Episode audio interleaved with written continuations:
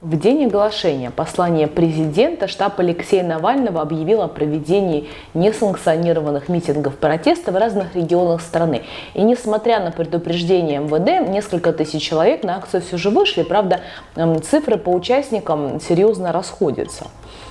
Например, вот вечером я смотрела, что появились данные по Москве, э, где сообщалось, что на митинг вышло около 5000 человек. Потом Ксения Собчак сообщает в своем телеграм-канале а, о том, что вышло 10-15 тысяч человек. Алексей Венедиктов у себя через некоторое время в телеграм-канале выкладывает другие цифры 20-25 тысяч человек только по Москве. То есть такие происходят расхождения по количеству задержанных. 22 э, часа появляется информация, что около тысячи человек задержали по всей стране. Это информация правозащитников. Через несколько часов в пабликах уже гуляют данные о том, что несколько тысяч человек было задержано только по Москве. Мне лично непонятно, каким образом э, всего за пару-тройку часов в течение ночи число задержанных вышло, э, увеличилось на несколько тысяч, при том, что в это время почти никого не было. Вот, Артем, как ты считаешь, с чем это связано?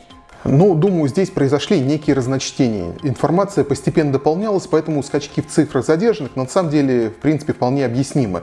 На утро 22 апреля во всех оппозиционных источниках э, информация была о 1800 задержанных. Интересно, что в Москве в этот раз задержанных практически не было. Данные говорят о 30. А вот в Питере все было иначе. Там задержано около 900 человек, причем при их задержании использовались даже электрошокеры. Ну да, или 30 человек, или все-таки тысяча, несколько тысяч, есть большая разница. Еще интересно, почему митинги протеста проходили не во время оглашения самого послания, а все-таки вечером. Я осмелюсь предположить, что представители несистемной оппозиции понимали, что днем все внимание средств массовой информации, в том числе и международных, а мы их там видели, приковано к оглашению послания. И поднять большую шумиху в медийной среде не получится. Вот проводить митинги без хайпа, это, видимо, деньги на ветер, и совсем не то, чего хотят в штабе Навального. Ну, мне кажется, что проведение митинга в рабочее время сразу бы ограничило число потенциальных участников. Многие из тех, кто хотел бы совершить эту так называемую прогулку по своему городу, просто не смогли бы это сделать из-за того, что они находились в это время на работе или, например, в университете. Только так можно было собрать достаточное количество участников. Кстати, важно отметить еще и то, что в Москве митинг прошел действительно очень мирно. Сотрудников полиции и Росгвардии, безусловно, было очень много, но никаких стычек не произошло. Подтверждает это и число как раз задержанных – 30. Таких цифр не было уже давно. А, думаю, что это как раз связано с посланием президента. Никто не хотел появления негативных новостей а, на фоне его выступления.